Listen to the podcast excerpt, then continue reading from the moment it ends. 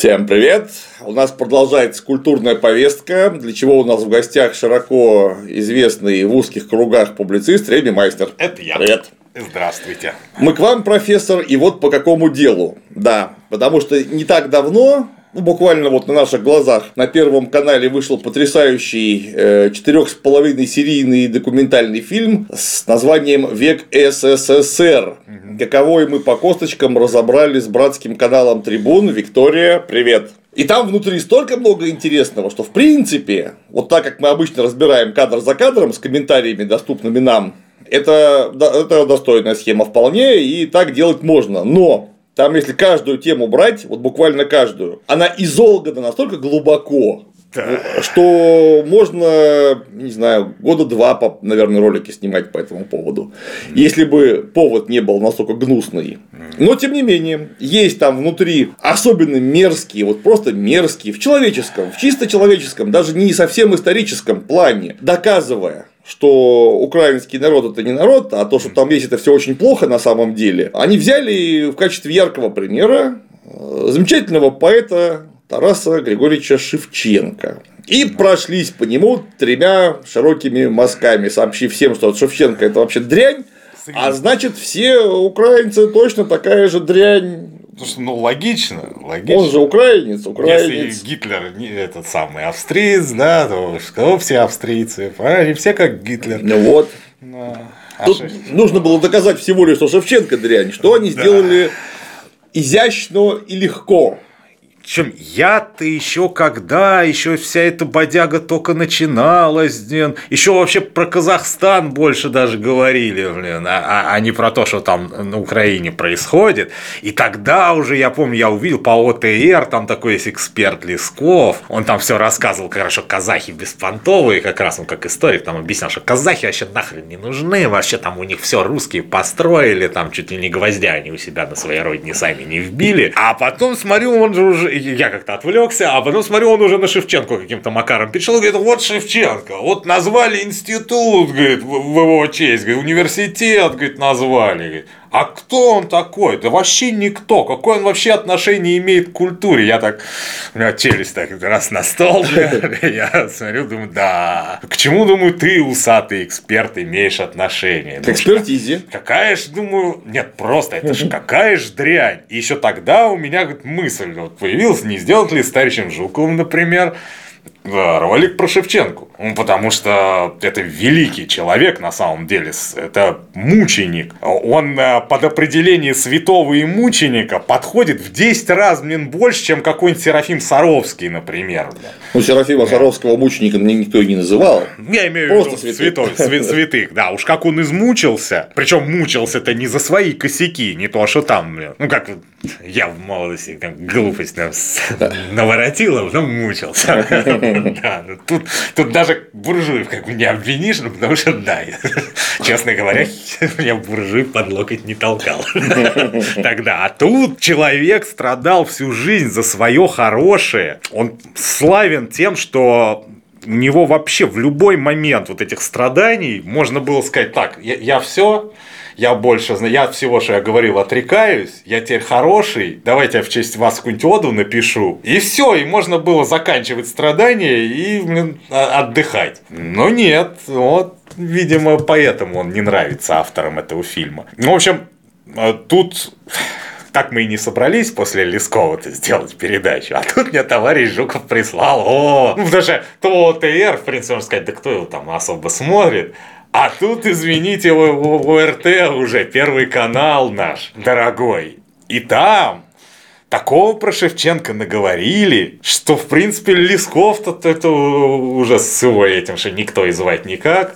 Он еще и добряк, еще хорошо сказал, особо не вникая. Тут а... даже, между прочим, я так замечу, что до того, как мы перейдем непосредственно к личности Тараса Григорьевича, что вот так вот говорить Бог с ним про великих деятелей культуры, про людей любых. Так говорить категорически некрасиво, вот просто категорически, по всем понятиям. Потому что вот есть человек, который вам не нравится, ну и вы тут же говорите, знаете что, он там жену своего друга трахнул. Я, правда, сам не видел, но, судя по всему, однозначно, он такой козел. И это, значит, вы немедленно вываливаете там в сеть, куда угодно. Ну, то есть, приличные люди так не делают. Да. Потому что какая вам разница до личной жизни постороннего человека, тем более, что вы про нее вообще ни черта не знаете.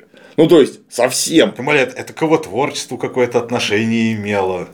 Это вроде нет. Самое главное, где вы вообще это взяли? Это уже второй вопрос, где вы это взяли. Ну, вот эта тема с женой, я говорю, я нашел это в одном месте, она в воспоминаниях, но, но она вообще не так, блин. Конечно. Как, какие нахрен. О, ладно. В общем, стартуем. Да. После такого введения.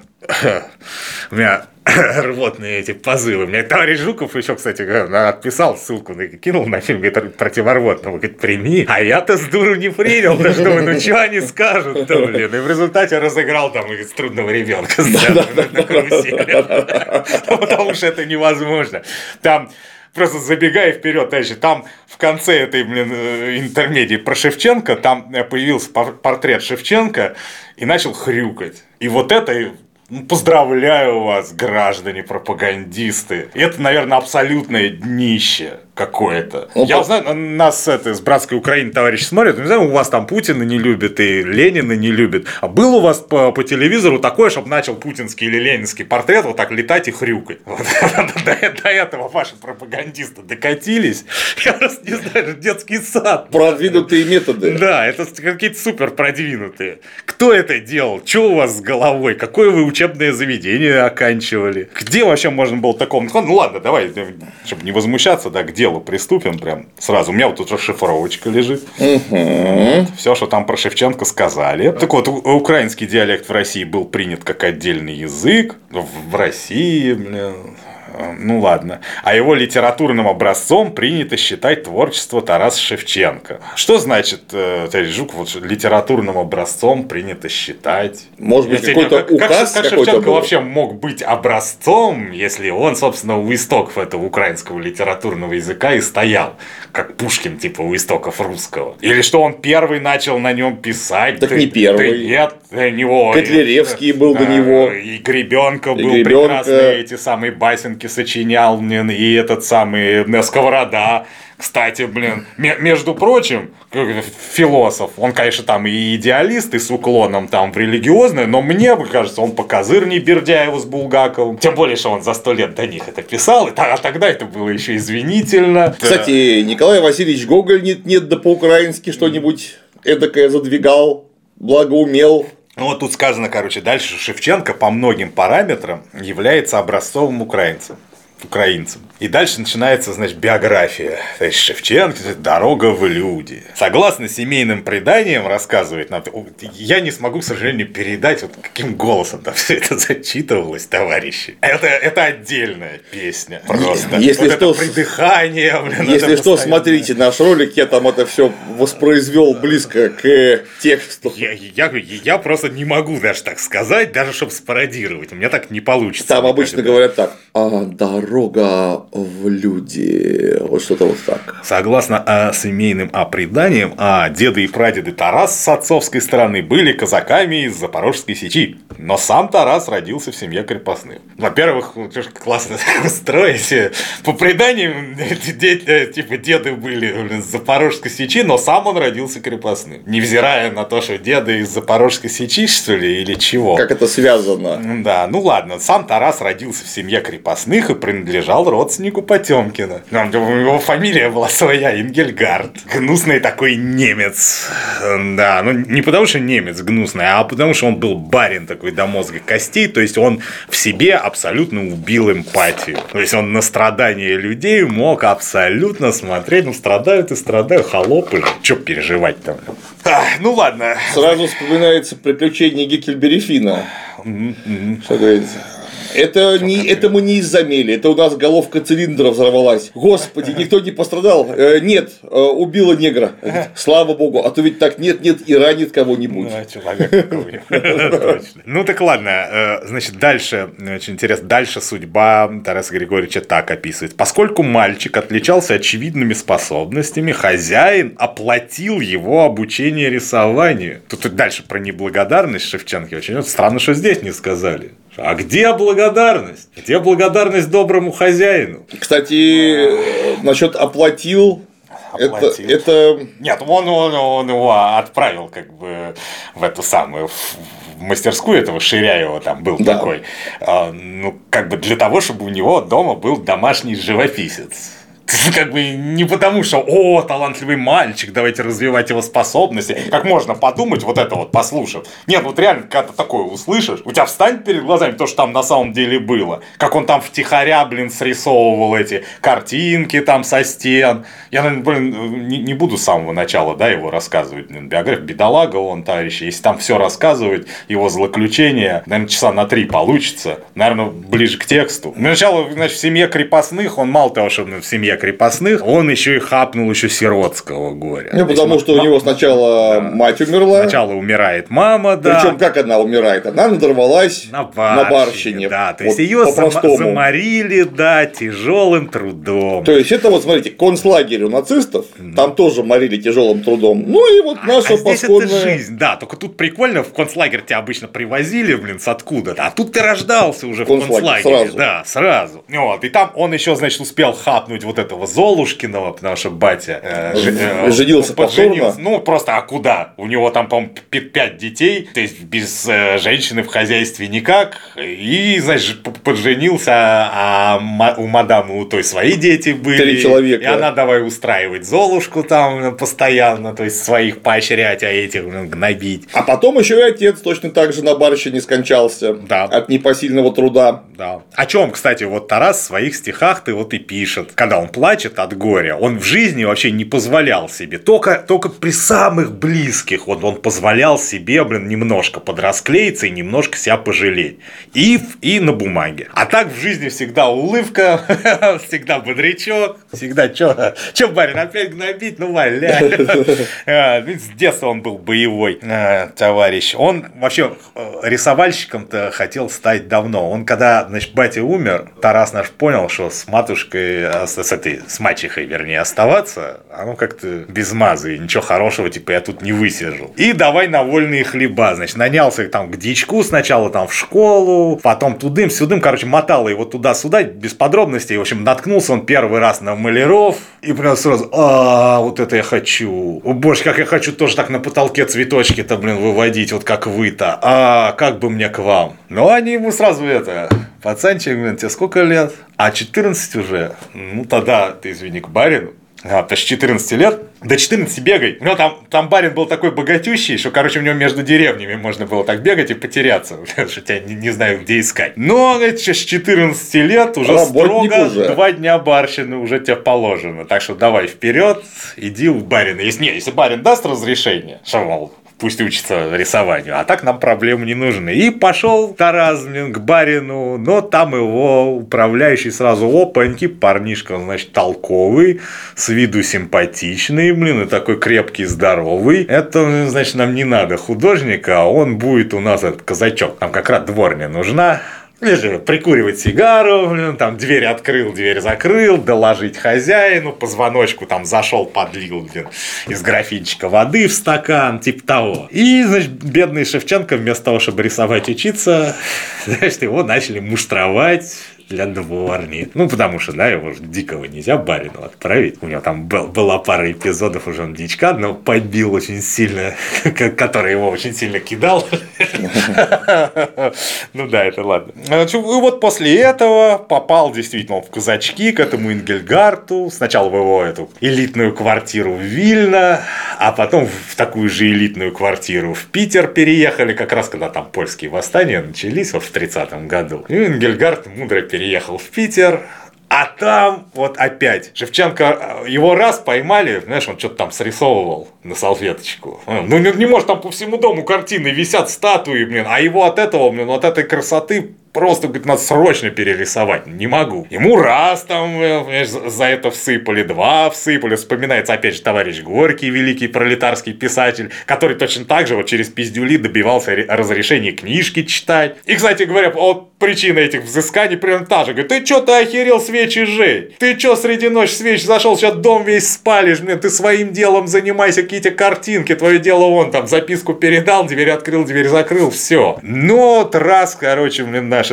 э, Тарас Григорьевич э, взял там картину этот что-то Платов, короче, с казаками, он давай перерисовывать. И в этот раз Энгельгард опять его спалил и опять велел пороть. Ну, картину взял, да, да, ничего. В принципе, не хреново, если у меня такой дом будет рисовальщик, это сколько можно всего мне нарисовать. Хозяйственный. Да, и отдал его в мастерскую, такой там художник-маляр у них там и то, и то сразу, короче, Ширяев был такой. Ну, как Шевченко сам говорил, что говорит, вот эти были злые дички там у меня, говорит, учителя, вот этот говорит, для...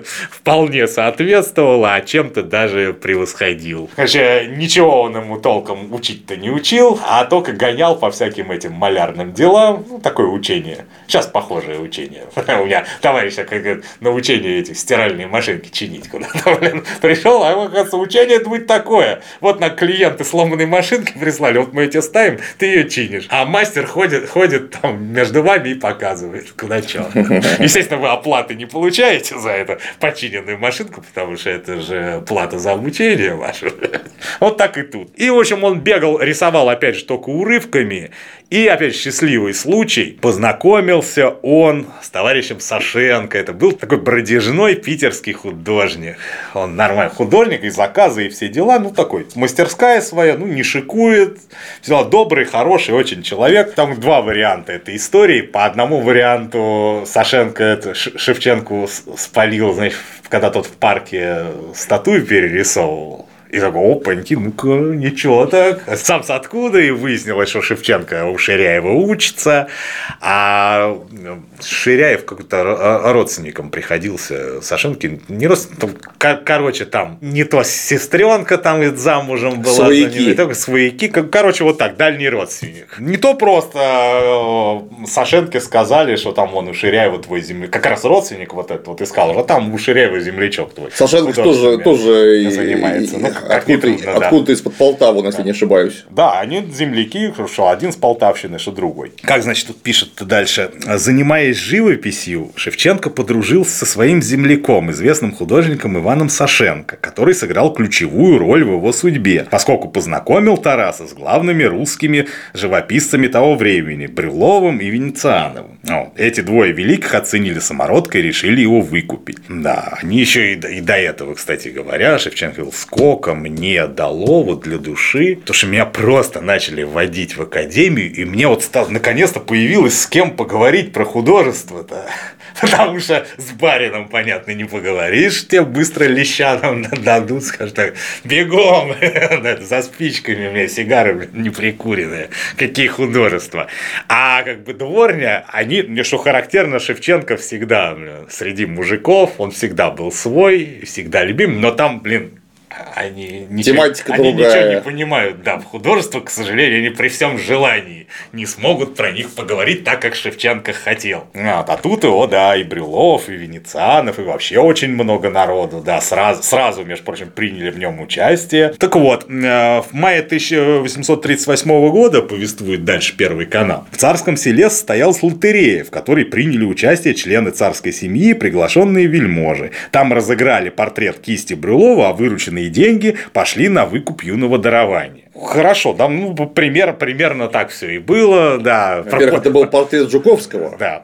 Во-вторых, этот портрет Жуковского... Портрет кисти Брюлова, да. Они не искали чей. Да. да. Нарисовал Брюлов, да, Жуковского. Во-вторых, да, там еще была очень интересная история, которая, мне кажется, в фильм-то очень вошла бы. Как Брюлов сначала, ну, типичный интеллигент, короче, блин, решил на совесть. Прикинь, пришел на, надавить на совесть, пришел к Ангельгарту, прям лично говорит, блин, да у вас тут гений, блин, художник, и нам он ужасно нужен. Не может, может, отпустите его? Да, Да. Отпущу. За большие-большие деньги, сказал Гильгард. Поскольку, как вы сами только что сказали, он гений, так кто же это вам гения, блин, это за бесплатно отпустит или за дешево? Так что... Две с половиной тысячи рубликов. Так, на секундочку. То просто чудовищная сумма по тем временам. Она не просто, она несуразная. Да. Это, эта сумма, это не просто очень дорого, это несуразно дорого. Это как все равно, что сейчас бы сказали, да, продам за 100-500 тысяч миллиардов рублей. Да. То есть, вот какая-то такая сумма, которая просто не существует. Не бывает такой цены за крепостного, за любого крепостного, он столько не стоит. Они там, может быть, думали рублей там про 300 что-нибудь такое. Нет, видимо, да, видимо, да. Ну, то, а, опять же, я говорю, были бы они ушлые коммерсанты, они бы как в Джанго сделали бы, зарулили бы как бы невзначай, там, что-нибудь другое бы прикупили, там, по дешев какую-нибудь картинку, и за... О, а вот это, кстати говоря, мне там надо забор был подновить, как раз маляр. И картину отнесет заодно. Да, и заодно картину пусть отнесет. Много не дам, аж вроде корявый у тебя. да. А, Ну так ладно. А Энгельгард молодец, сразу сообразил. Ну, Бизнесмен. Тут же. Брюлов там, по-моему, сказал, говорит, совершенно, говорит, свинья, говорит, Бля, не помню, Он- в чем в тапочках. Он, он еще его жабой звал. Да. Он говорит, он его жаба, жаба, жаба, жаба Энгельгард, и, говорит, и вот это земноводное, то есть вот он прям вот в таких выражениях его описывал строго. Ну, потому что, блин, стоило того, знаете ли. У него место вот само по себе плохое.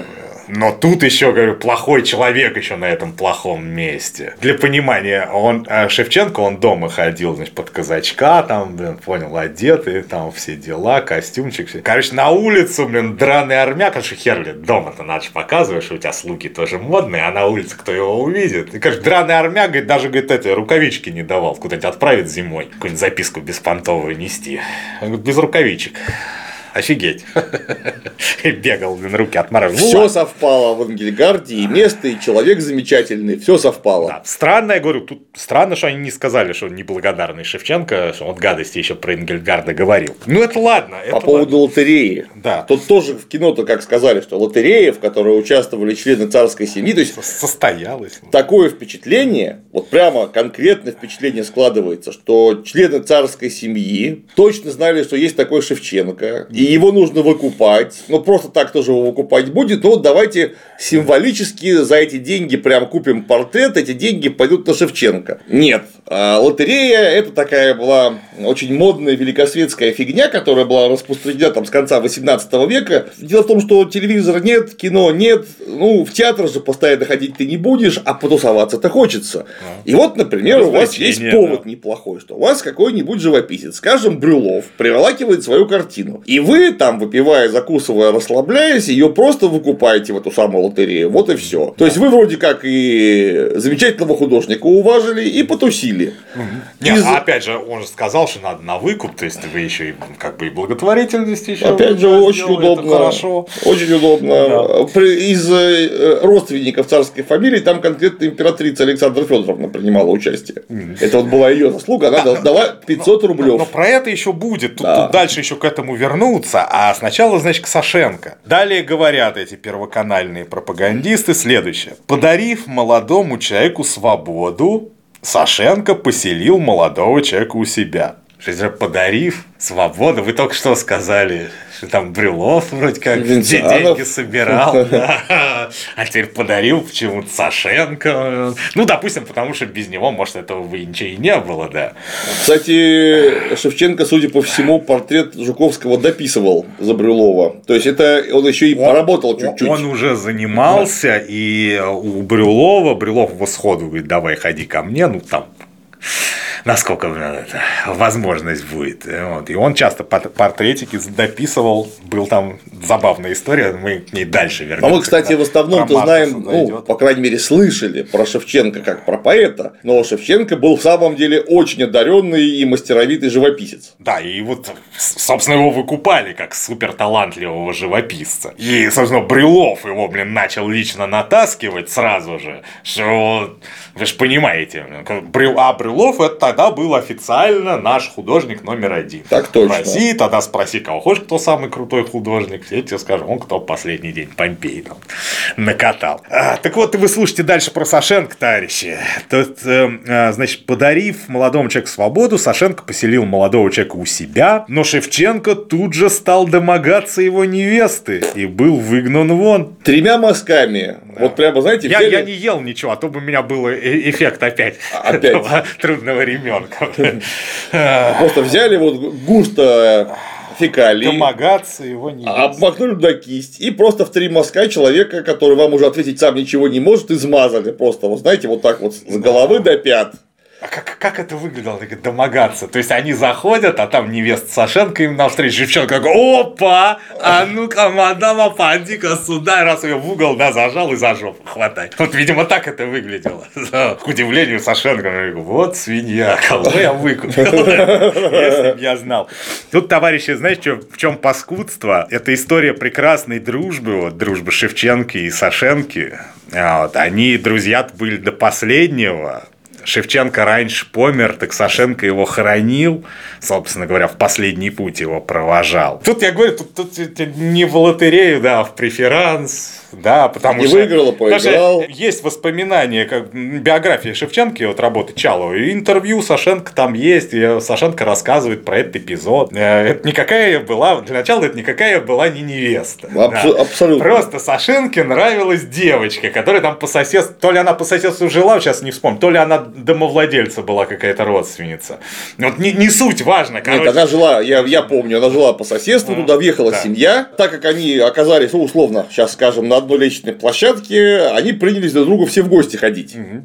Да. И Сашенке она очень понравилась. Но, но он... Надо сказать, он никому про это не сказал. Да, это да. важно. Он никак, Шевченко не знал, что Сашенке она вообще нравится даже. А Сашенко, блин, он очень культурный, интеллигентный художник. Он, видимо, ну, был настроен там, ну, недельку походить там вокруг, присматриваться. Понюхать. Как, как у них у интеллигентов заведено. А Шевченко там, видимо, все бодрее пошло. И из-за этого Сашенко огорчился. Но главная причина, что у них-то размолвка произошла, это вообще не эта девочка. Сашенко пишет, меня, говорит, меня ужасно напрягало, что Шевченко, как его отпустили. Вот сначала его отпустили, говорит, это вообще такое было.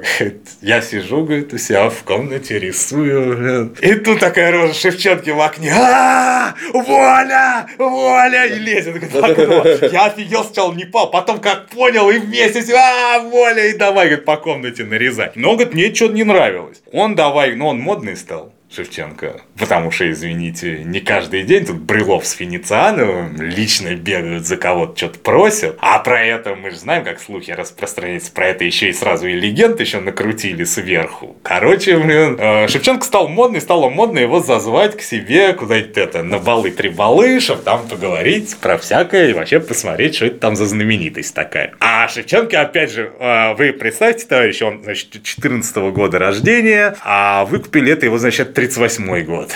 Ему 24 года, и он за 24 года ни разу не развлекался вообще. То есть у него никогда не было посиделок, балов, он не ходил в красивых костюмах, он не танцевал под красивую музыку, его не окружали эти нафуфыренные барышни. То есть, ну, тут уж даже святым ты будем, тем более еще гормон 24 ты еще все. Ого, а, Так что э, он ударился в эту светскую жизнь. Но, говорит, а меня, говорит, Сашенко, меня раздражало, что он не рисует. Ну ладно, хрен с у тебя баллы, три баллы, но ты вернись и хоть тогда рисуй. Так нет, он сидит какие-то стишки пишет. И говорит, мне так, а вон, посмотри, я написал, Катерина называется, смотри, как тебе. А я говорю, прям не глядя, слышь, убери нахер. Убери нахер, тебя, зачем тебя выкупили, чтобы ты жизнь прожигал свою свою. Давай вперед занимайся. А он тоже говорит, не, не могу, хочу стихи писать. А Чало еще совершенно, кстати, ну а что же, как, как же вам не стыдно, же великий поэт, а вы его вместо того, чтобы поощрять, говорит, за стихи, говорит, вы его ругали.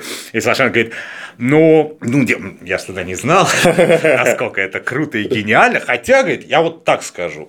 Я сейчас до сих пор думаю, что ему стихи надо было на второй план отодвигать и заниматься живописью. И был бы он тогда, блин, э, ну что не хуже Брюлова, это точно. А может быть и лучше. Короче, вот у них было вот, вот эти ссоры из-за образа жизни, а потом еще добавилась вот эта девочка, блин. Шевченко с ней замутил, и Сашен говорит, я смотрел на это, смотрел, смотрел, смотрел, через неделю не выдержал. Все.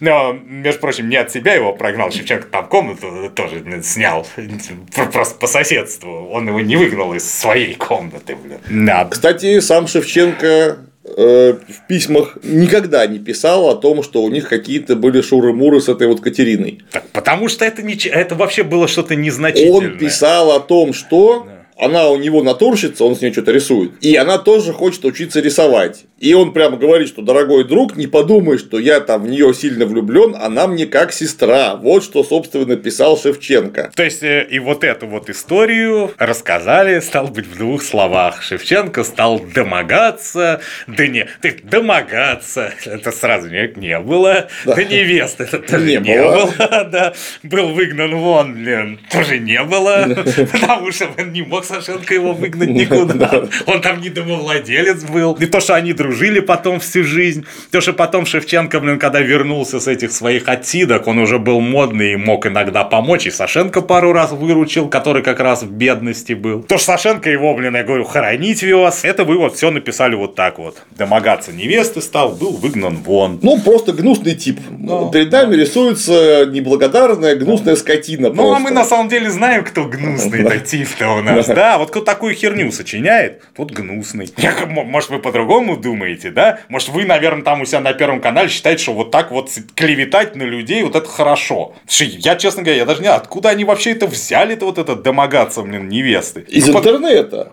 Откуда? Они залезли, написали, Шевче... Я просто пробовал сам, когда разбирал кино. Залезаешь в Google, пишешь Шевченко, Сашенко, там тебе тут же такое количество а, этой ахинеи. Понял, самый спид инфо. Типа, да, да, да. Понял. Комсомольская правда в старом издании, спид инфо и так далее. Там такого понаписано, пипец просто. Причем оно, причем оно понаписано абсолютно без ссылок на какие-то реальные источники. Источники, я имею в виду исторические источники. Ну и там, смотри, Сашенко, тетя, Шевченко, угу. все сошлось. Ну, все, как раз скандалы, интриги, расследования. Это значит что? Это значит ровно одно, потому что люди, как правило, пишут и снимают про себя. То есть в вашем кругу это вообще довольно Привет. обыденная история. Домогаться чужих невест. Что я говорю, вот это домогаться меня особенно прикалывает. Как это выглядело? Вот, любопытно даже в их фантазии. Я забыл, кто это снимал этот век СССР. Ты зачитывай, я сейчас обращусь да. тоже к первоисточнику. Ну а там следующее уже пошло.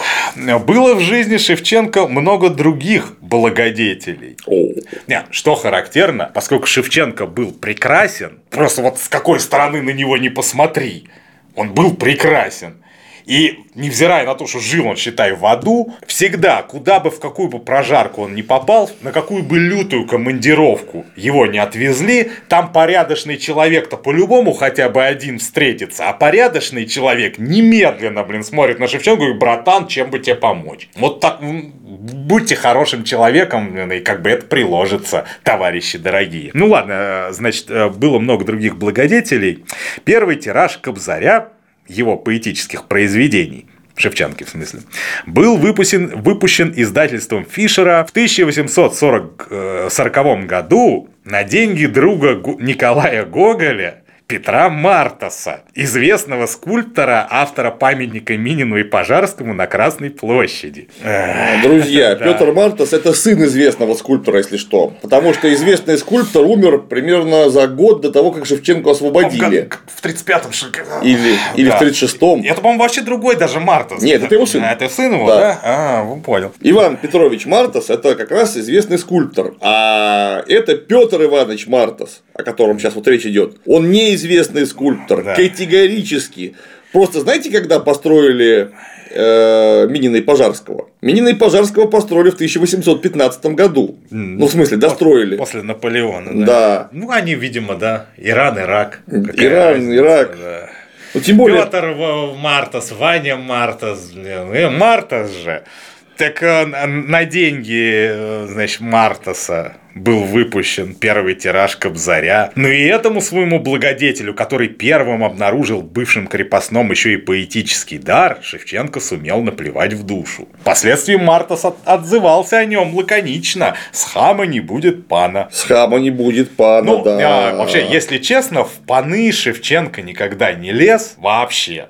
И панов он по жизни ненавидел. Так что для него сейчас сказать, что из, из тебя паны не получится, блин, для него это был офигенный комплимент для начала. А потом, касаемо вот этой истории с, пер, с первым выпуском Кобзаря. Там история была очень интересная, там с ней связана такая байка, блин, с участием даже Брюлова. Короче, Мартас этот э, дружил с Шевченкой. И вот Шевченко раз написал его портрет. А у Мартаса не было денег. Вот как раз вот проигрался по-крупному на днях, и денег нет. И где-то он в компании художников что-то там сказал, что вот про Шевченки надо отдать. Ну ничего, он подождет, блин, мол, типа того. И ему чуть ли не брело. И он говорит, слышишь, я вот тебе сейчас расскажу одну историю. Думаю, Шевченки не платить. Тогда послушай историю. У меня раз этот Кляйн Михель, говорит, граф, заказал портрет. А у меня заказов много, я на Шевченку, короче, заказ пихнул. Тот нарисовал, нарисовал похоже один в один, ну, это, короче, вот это граф и взбесило. Слишком похож. Потому что мармыза у него не особо была, да, ему надо было как раз нарисовать ну, сказать, я так вас вижу. И все было бы хорошо. А так он сказал, не-не, короче, плохо, все, платить не буду. Не нужен мне этот портрет. Так это же Шевченко что сделал? У него был заказ как раз на вывеску для парикмахерской. Так он, значит, пририсовал этому Кляйн Михелю патлы не стриженные, нарисовал, ну, замазал эти палеты звездочки, понял, нарисовал нечесанные патлы, пририсовал эти ножницы, там, бритву, и повесили. И, говорит, он раз этот Кляйн Михель э, с государем говорит, ехал. Мимо. Да, и государь-то ему говорит, ты что, охерел? Ты что творишь? Ну, вот такая история. Так что... Будь осторожен. Так что, если не хочешь, да, где-нибудь на каком-нибудь секс-шопе увидеть свой портрет, лучше беги. Тут, о, блин, что делать, у меня же денег нет. Он говорит, слушай, у тебя денег нет, но у тебя издатель, короче, кум, и цензор кум. А Шевченко как раз стихи пишет пойди ты, возьми у него стихи и типа, блин, раз пропихни через их вот и считай, ты напечатал, и все, и вы разбежались краями, да, хорошо же? ну что, собственно, так Мартас и сделал. Он написал э, мемуары, это Мартас. Я читал. Да, э, с Хамой не будет пана он там не говорил, просто э, касаемо личности Шевченко, он ничего не говорил, он, э, скажем так, он ближе к концу жизни, как чем дальше, тем реакционнее становился, и он в целом вообще все всех людей, так сказать, республиканского направления, он так э, очень иронично начал оценивать. Вот. И то же самое вот и про Шевченку. У него там, собственно, э, вся шевченковская часть его мемуаров, да.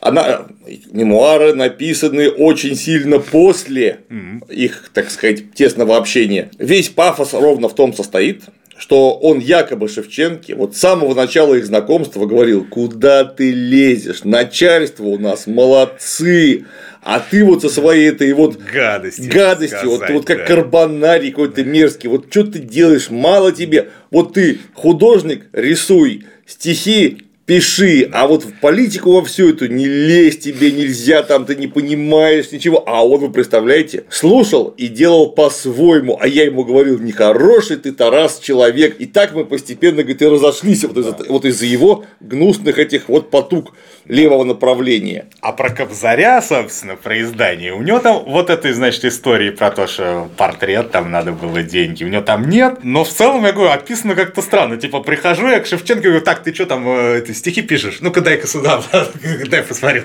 Вот, ну, ну, ну, вот, ну, там они не закончены. Говорю, так, короче, я их напечатаю. Говорю, тут куда отдай, ты что, блин, не надо, я, я, мол, не закончил еще, я вообще их не хочу печатать. Не-не-не-не-не, не спорь, все, я унес. И потом точно так же быстро к цензору, так, короче, братан, быстро подмахни, там все в порядке, я отвечаю. И точно так же к издателю. То есть как-то это выглядело, как будто действительно ему надо было почему-то срочно. А Мартас еще говорил, что он за Шевченку все эти стихи дописывал, переписывал ну, и правил, ну, потому что они были не очень. Что только, что только они не делали.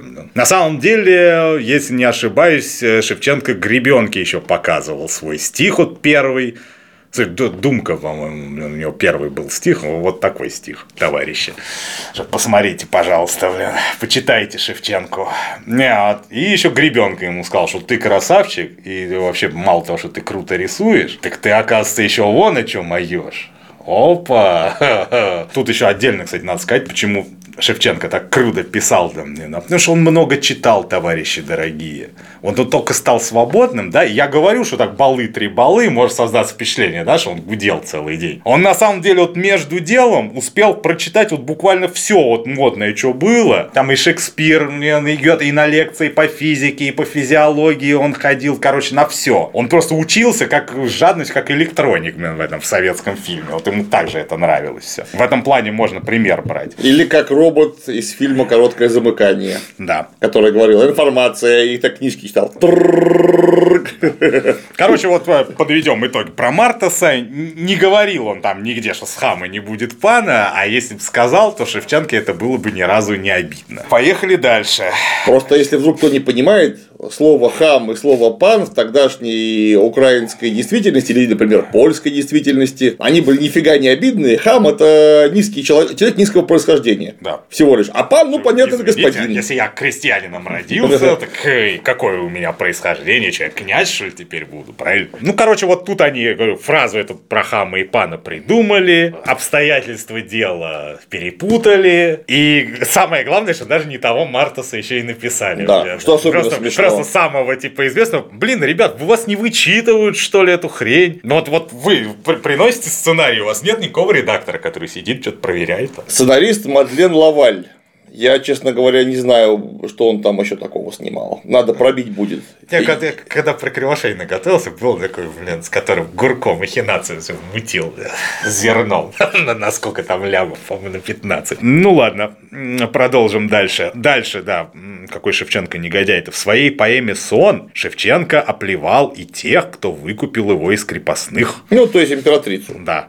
Хотя вы сами только что сказали, что там в лотерею, блин, портрет разыгрывали. То есть деньги давали не на Шевченко, а на лотерейный билет, чтобы выиграть портрет. И вы сами сказали, что Сашенко вообще ему свободу-то подарил. А теперь, оказывается, его он, оказывается, его э, те самые выкупили. Николашка Палкин, наверное, блин, узнал, да, что он талантливый, блин, да, живописец прозябает. У него же это свойственно ему было, блин, всех выкупать. Блин. Чуть что. Да оплевал. Это поразило даже Белинского.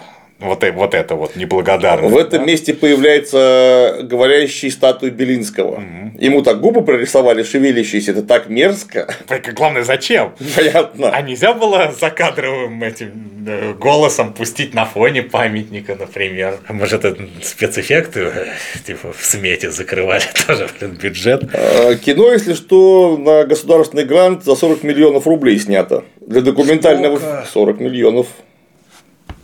Э, Если все, я не ошибаюсь... все, все деньги на экране, один хрюкающий портрет Шевченки. Минимум стоит, миллион. Минимум э, миллионов десять. Это же портреты, еще хрюканье отдельно, а потом их надо еще совмещать. Как трудно-то. Это еще придумать надо было. Да. За придумку сколько-то еще надо заплатить. Я бы, бля, лемов 20 Я бы вообще, кто это придумал, посадил бы под стеклянный колпак в музее.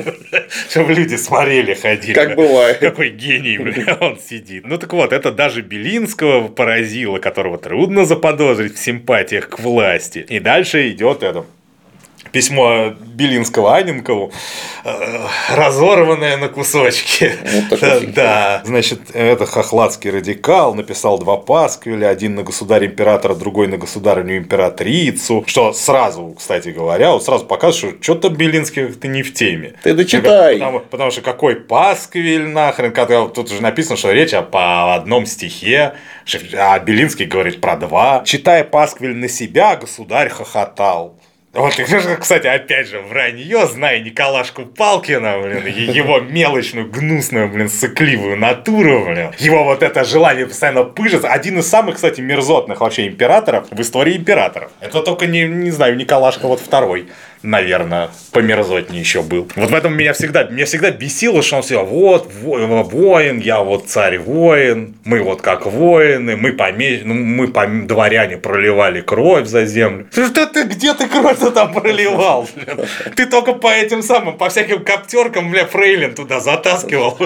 Кстати говоря, что ты не думал про свою любимую жену, как ей это понравится, может, она расстроится, может, ее огорчит, как сон Шевченки. А, кстати, еще, между прочим, а, эту а, поэму «Сон» у Шевченко нашли при обыске. То есть он не размножал ее в виде листовок, и по стенам не печатали. Пара друзей переписал себе в альбом, и не то не полностью. Так что это не была даже пропаганда. Это они, считай, в твой личный дневник залезли, и потом, о, ты про нас как думаешь, оказывается. Вот, оказывается, как плохо, блин, нас трактуешь, блин. За, за это тебя в солдаты. Так вот, но когда Пасквиль, э, Читая пасквиль на себя, государь хохотал, и, вероятно, дело тем и кончилось бы. Дурак не пострадал бы за то, то, что он глуп. Но когда царь прочел пасквиль на императрицу, то пришел великий гнев. И вот его собственные слова. Положим, он имел причины быть мною недовольным. Ну да, как бывший крепостной, а ты главный крепостник. А, ну, наверное, какие-то да, причины не, не, для некоторого да, лег, легкого недовольства, наверное, были, действительно. Но ее-то за Но что? ее-то за что, да. Тут, товарищи, нужно было бы почитать, в смысле, вот да, сценаристам. Есть отличный отличный, подробнейший сборник, посвященный письмам э, Шевченко, э, Белинского, прошу прощения. Письмам Белинского, где просто все письма разобраны со ссылками, что откуда, к кому, куда, почему писалось. Ну вот, вот настолько подробно, насколько в принципе вообще можно. Вполне очевидно, как Рэми заметил, поэму сон Белинский не читал. Причем это не нужно даже специальный сборник лазить, достаточно это же, вот это что, процитированное две, письмо, прочитать. Два пасквиля. Про, нет, достаточно письмо прочитать полностью. Да. Белинский сам пишет там да. прямым текстом. Я, впрочем, этих пасквилей не читал. И спросить некого, потому что из друзей-то моих тоже не читал. Но по слухам, там что-то типа матерные частушки. Ну, говорит, ну ты в курсе, хохлы налупятся горилки, да, да под сало, и давай матерные частушки сочинять. По Неве его, плывет его... моржа, на, Неве, да. на, на, на, на Неве того моржа. Он шевелит ластами между педерастами. Это понятно. Да. И вот, говорит, то же самое про императрицу. Прикиньте, гадость какая. Зачем говорит, так керосин у Белинского в то время у него почему-то вот была такая мысль, что Николашка Палкин собирается отменять крепостное право. И он вот в те года именно, он очень скоро, кстати, умер. И вот в те года он всем прям писал, что не керосиньте лишний раз, не, не спугните, типа, счастье. Сейчас вот он перепугается ваших этих, блин, крамольных стихов и опять э, передумает. Вот хрен его знает, кто ему там это вдолбил в голову, что Николашка что-то такое делать собирал, потому что Николашка-то мы знаем, он до конца дней, блин, своих проправил главным крепостником. И сынуля-то его это все отменять стал только вот по той причине, как он сам сказал, блин, потому что иначе оно, походу, само отменится, да, и нам хуже Там будет, самое да. главное, что их раздолбали в Крымской войне, да. и стало понятно, что вот эта модель экономики, она хоть сколько-нибудь известное напряжение уже просто не вывозит, потому что с Наполеоном как-то еще разобрались в начале века, а уж в середине второй половине да, оказалось, там да, вот, вот настолько меньшее напряжение, это же не нашествие Наполеона было отнюдь, это был очень ограниченный театр военных действий. Чуть вся экономика не навернулась. Ну да. И поэтому, ну, просто вынуждены были что-то делать. Если бы вот не было Крымской войны, они бы с крепостным правом годов до 80-х еще ждали. Потому что про вот то, что оно типа снизу само будет отменяться, про это и Николашка Палкин на дворянских съездах тоже говорил. А ему Бенкендорф Александр он, Христофорович он, он, докладывал. Вот, вот так вот, если же как-то сказал, что тоже в том духе, что если мы не дадим, то у нас возьмут. И нам при таких раскладах предпочтительнее было отдать самим, чтобы как-то при этой передаче учесть свои интересы. Но, как говорю, Бенкендорф, да, докладывал, что, говорит, за, за вашего, вот там вас цитировали, короче, где-то в провинции. Так вот, ребят, которые цитировали, их вам схватили, да. на тюрьму повезли, что кто вам сказал тут эти распространять всякие пасквиль про то, что у нас тут крепостное право отменяется. Да. А по поводу Белинского и этого конкретного письма, а, был такой провокатор, ну как провокатор, я бы сказал шеф провокаторов в третьем отделении, Попов такой, угу. который мерзкий тип на, на редкость, но очень профессиональный в своей мерзости, который который распространял пересказы стихов, ну, например, Шевченко, так, чтобы публика ну, интеллигентная, наподобие Белинского, общалась не со стихами Шевченко, а с тем, что он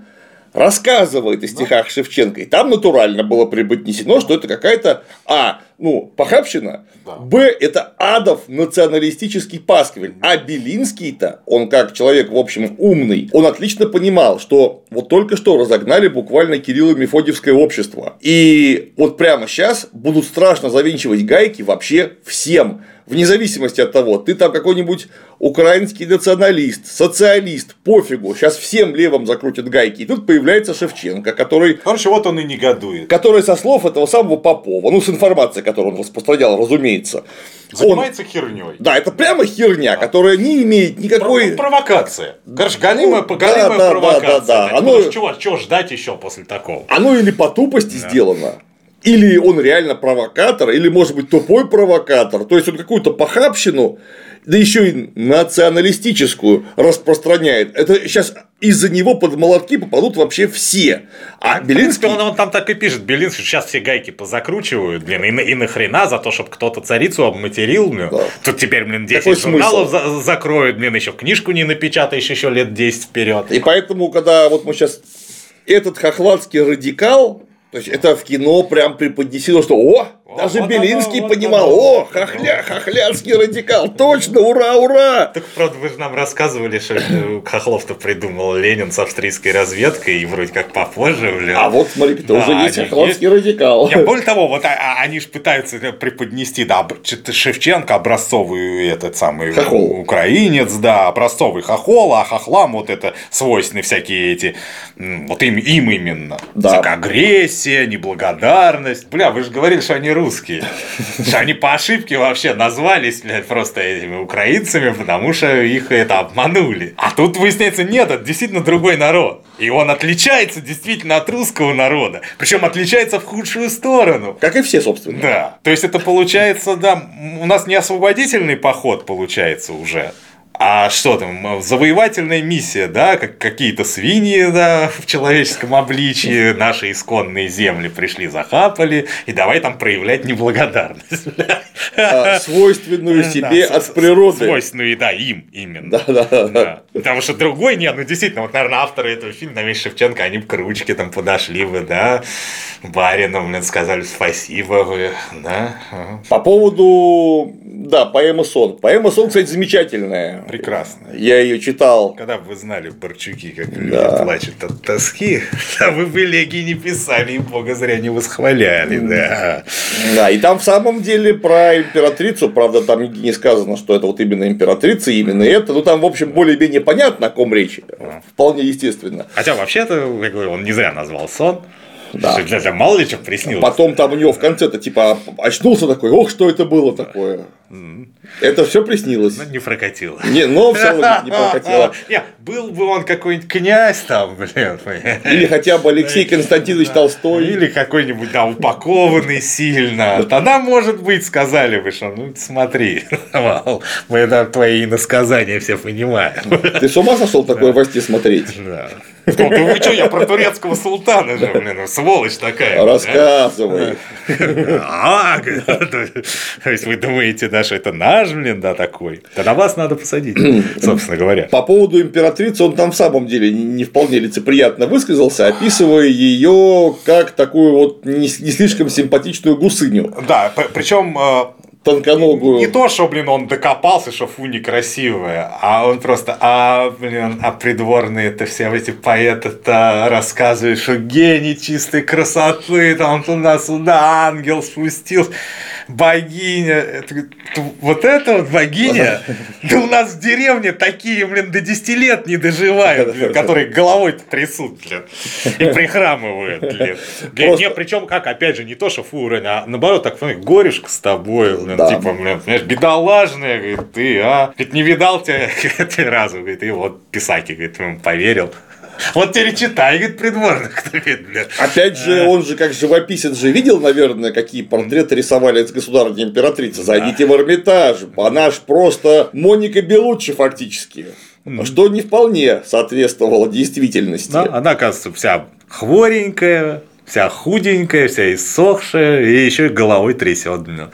Потому, собственно, Палкин-то и таскал Фрейлин по Ковтеркову.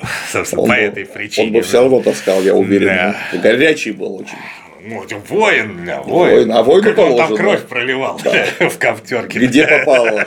Где попало проливал. Ну, а что, это же опасно, может потертости всякие на работы заработать, да, если чересчур быть этим самым, блин. Усердным. Усердным. Но, правда, у Николая Палкина есть одно огромное преимущество и достоинство, за которое я его страшно люблю.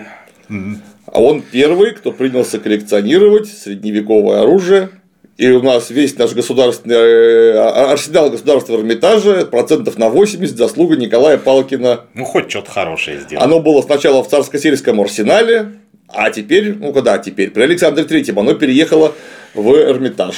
За некоторыми лидерами и такого не водится, знаете ли. Про некоторых так и подумаешь, что хорошее это про а них ничего сказать. И, а ничего и нету. А это хоть он оружие сказал. А их с иконами, кстати, блин, да, тоже да, обращался, да, между прочим. Так что современным некоторым, блин, лидерам, да. Ох, как далеко О, до урок, Николая Палкина. Урок, берите пример, да, с Николая Палки. Они, а они в других вещах берут. Да. Сука, они в этом хрен. А в других, пожалуйста.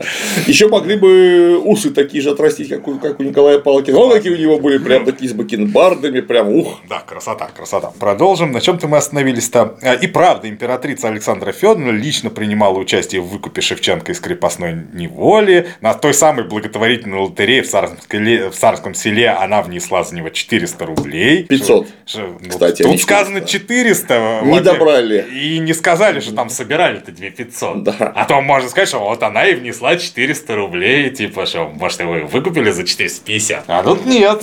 А видать, а, она не самая богатая была, да, на, на той тусовке. Там, вот. во-первых, упускается из виду, что кусочек денег внес сам Брюлов. Да, да. Во-первых, за свой собственный портрет, ну, в смысле, портрет своей работы. А опять же, вот подумайте, товарищи, стали бы, блин, ради просто обычного, блин, здоровитого паренька вот так напрягаться, такие серьезные ребята. Ну, а это потому что он был в натуре художник. Прям художник при художник. Да, если посмотреть на сохранившиеся его наброски до того, как он попал в учебник Брюлова, кое-что сохранилось. Ну, там прям видно, что человек, несмотря на то, что не имеет никакого образования вообще, а вот рука и глаз, они уже совмещены настолько, что он очень точно воспроизводит то, а, что видит. Уже соображает, да. И как он рисовал везде, блин, это он столько у него работ. Причем в какой город не попадет, сразу так виды такие-то, виды Кремля, виды монастыря, сразу виды самой живописной помойки. Типа того. Э, портреты всех кто мало-мальски тут хоть что-то из себя представляет заодно. Так вот, и правда, значит, императрица Александра Федоровна лично принимала на 400 рублей. И все же, э, говорят эти пропагандисты с Первого канала, приговор Николая определить Шевченко в солдатскую службу был чрезмерно суров. М-м-м. Смотри, спасибо вам большое. Да, вы считаете, что все-таки, да, за стишок, послать для Да еще и не напечатанный. Да, который, да, вот подчеркну, он его не печатал, а хранил у себя в чемоданчике. Вы сами залезли в его чемоданчик, если бы вы не залезли, вы бы не узнали, что он про вас думает. А то вы теперь узнали а им хотелось. и огорчились. А им очень хотелось узнать. Им очень хотелось, они же на полном серьезе, сколько раз, я Делюгуш читал, это Кирилл, Кирилл это общество, Орлов э, пишет Николашке Палкину как раз. И он там, вот этот мужик, мол, вместо того, чтобы благодарить вас за то, что вы его выкупили. И ты туда же, ну ты-то уж точно в курсе, как все было. Да, офигеть. И вообще, а почему он при любых раскладах должен быть благодарен тем, кто его выкупил? Смотрите. А, он что, за косяки за свои, за какие-то попал в крепостные? Ну, типа, он по пьяни набедокурил, да, попал блин, в, э, в крепостные за это, а за него внесли залог. Так что ли было? Да нет, он родился рабом в стране рабовладельцев. И это вот главные были рабовладельцы. С чего бы ему вообще, блин, им быть благодарным, хоть за что-нибудь? С чего ему не ненавидеть их лютой ненавистью? Поэма Сон-то она не столько про, про этих внешние особенности царя с царицей-то.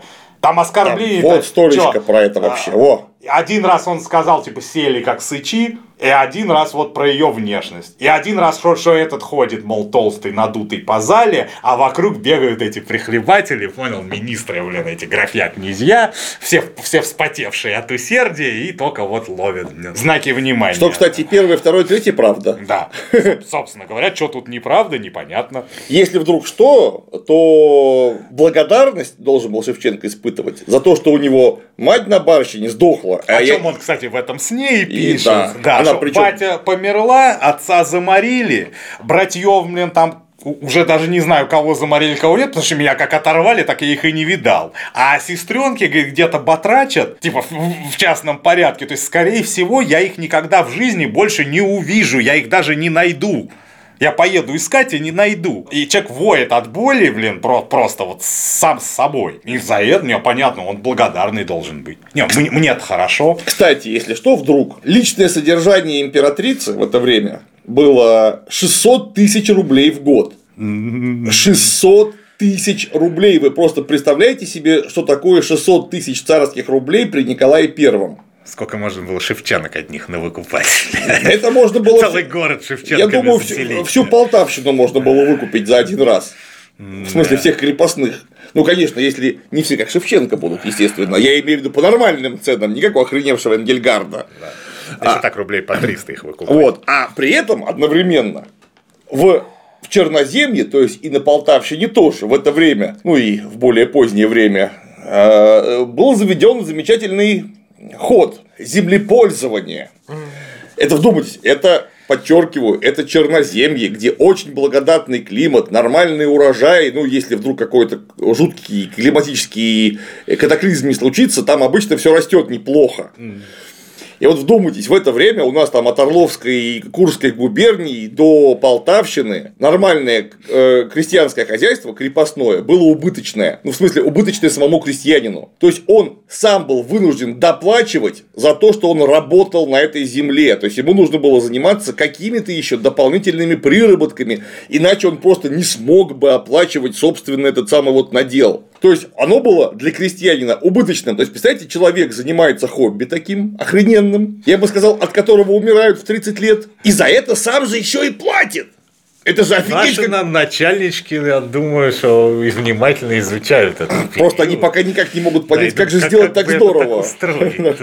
Чтобы вы работали и вместо зарплаты которую получали вы, вы еще и платили бы за то, что вы на работу ходите. Вот здорово. Вот я говорю, вот это мечта, это, видимо, образец, их сияющий идеал где-то в будущем. Конечно. И вот Шевченко после этого, э, после того, как Брюлов с Венциановым организовали его выкуп, должен был быть за эти 400 рублей охренеть как благодарен. Или сколько там, Самое главное, что еще один момент, товарищи. А эти, блин, 500, 600, 400 рублей – она что, блин, императрица в шахте работала, блин, или, может, вышивала на дому и заработала таким макаром. А деньги-то у нее вообще, откуда у крепостников вообще деньги-то? Так Это же деньги, ну... которые Шевченкины как раз, блин, братишки сестренки. Да и он сам. Да, и он сам. Да, 20 с лишним потому, лет. Потому что он, собственно говоря, он только-только, блин, еще начал, блин, еще художествами заниматься, а до этого занимал как Пас, шьет, курет, кует, варит, строгает, да, не потрафил, бил. Вы представляете,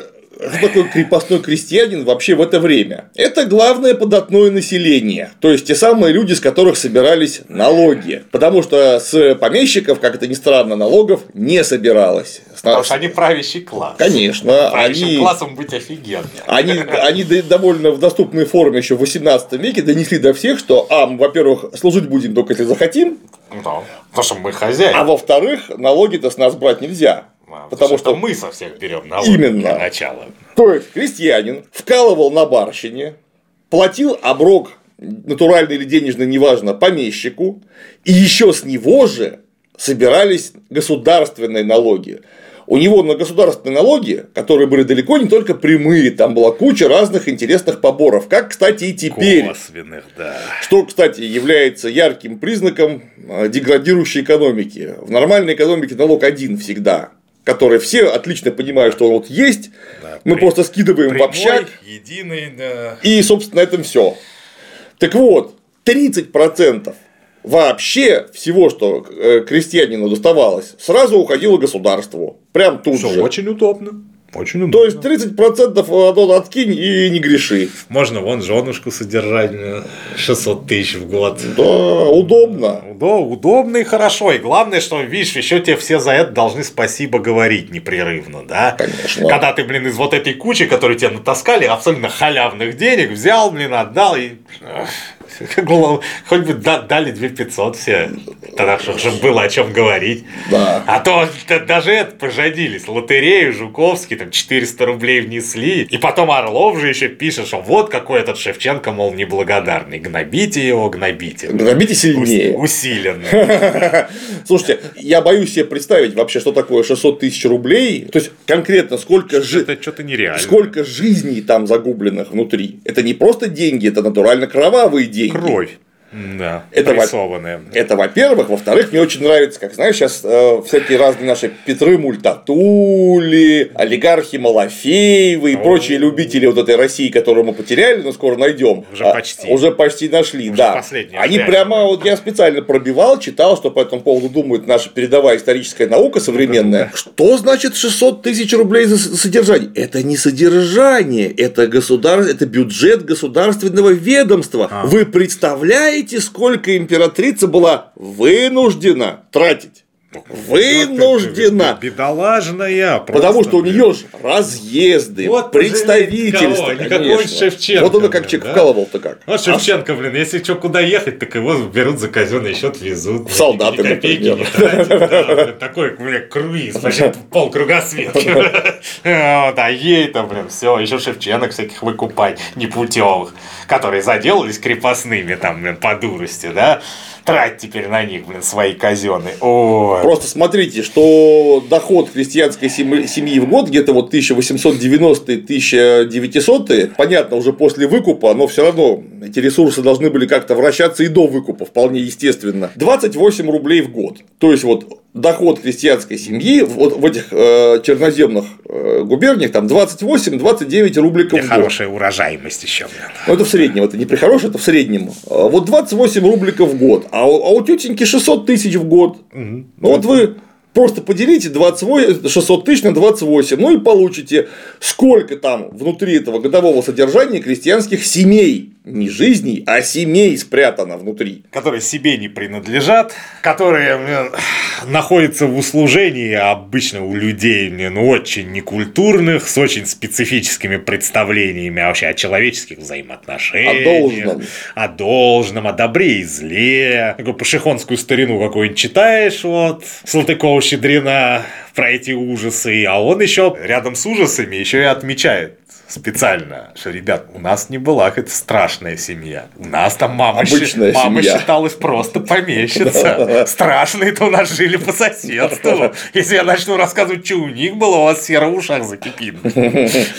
Если что, вдруг по поводу крестьянского быта того времени, можете почитать замечательную книжку Татьяны Семеновой Тяньшанской «Жизнь Ивана» называется. Тетенька объездила, благо были возможности все это, на, все это наше село, огромный материал собрала и прям вот до копеечки все и рассчитала. Да, потом, что? потом другой Энгельгард, однофамилец был, того Энгельгарда кстати, может, дальние родственники, они в курсе. Э, у него вот письма из деревни тоже замечательное да, произведение. произведение. Наравне с Успенским.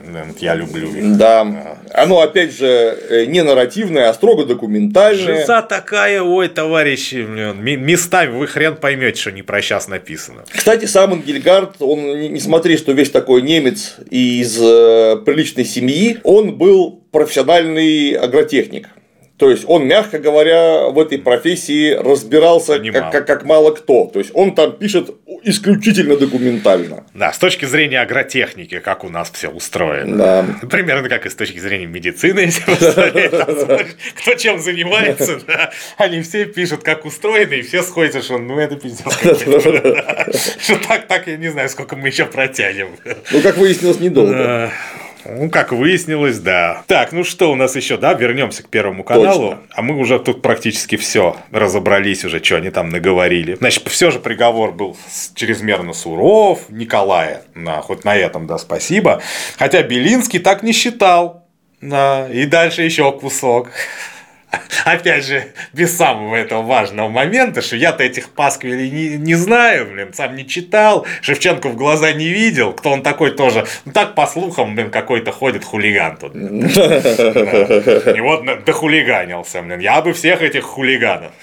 Так вот, значит, цитата, значит, что вот, я питаю личную вражду к такого рода либералам, это враги всякого успеха. Это, наверное, эти наши первоканальные. Это хватит. О, либералов не любят, ура, ура. Мы тоже их не любим. Типа. Теперь. Повесточка, да, подъехала. Вчера, вчера мы говорили, Россия обречена на либерализм. Я, тут, собственно, самый главный либерал, а теперь мы их терпеть не можем. Вдруг. Да. Вдруг за не любили. Мне что-то чувствую, что они вот так же вдруг и залюбят опять. А что а им, а, а, а им сделается?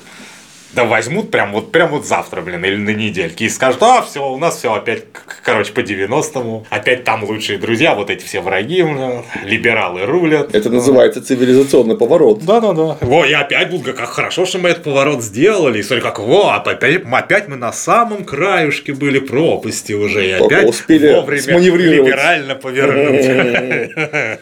Да, будет весело, товарищи. А, так вот, такого рода либералы продолжают э, Белинский, враги всякого всякого успеха, своими дерзкими глупостями раздражают правительство. Ну, это о чем я говорил, собственно, что не надо раздражать Николашку, а то он передумает крепостное право отменять. А тут говорю, Белинский ошибался. Е- а если бы Белинский прочитал бы сон, у него мнение было бы, блин, на 180, это просто гадалки не ходи. Потому что мы тут куда-нибудь пришпандорим цитату из этого письма Белинского Гоголя. Он же там пишет, какие насущные задачи, да, у России сейчас. И вот все эти насущные задачи, они в поэме «Сон» как раз Обозначены. Да, они все их, Шевченко, все их Шевченко обозначил. Ну, короче, мы, если получится, присобачим тоже говорящим памятником Белинского. Что он вообще думает про то, что России надо, что России не надо, да? Посмотрим, господа первоканальные, как вам такое понравится. Да, ну и, собственно, э, после вот этой цитаты, что либералы гибельные, мол, для просвещения и литературы, а, это тоже так странно.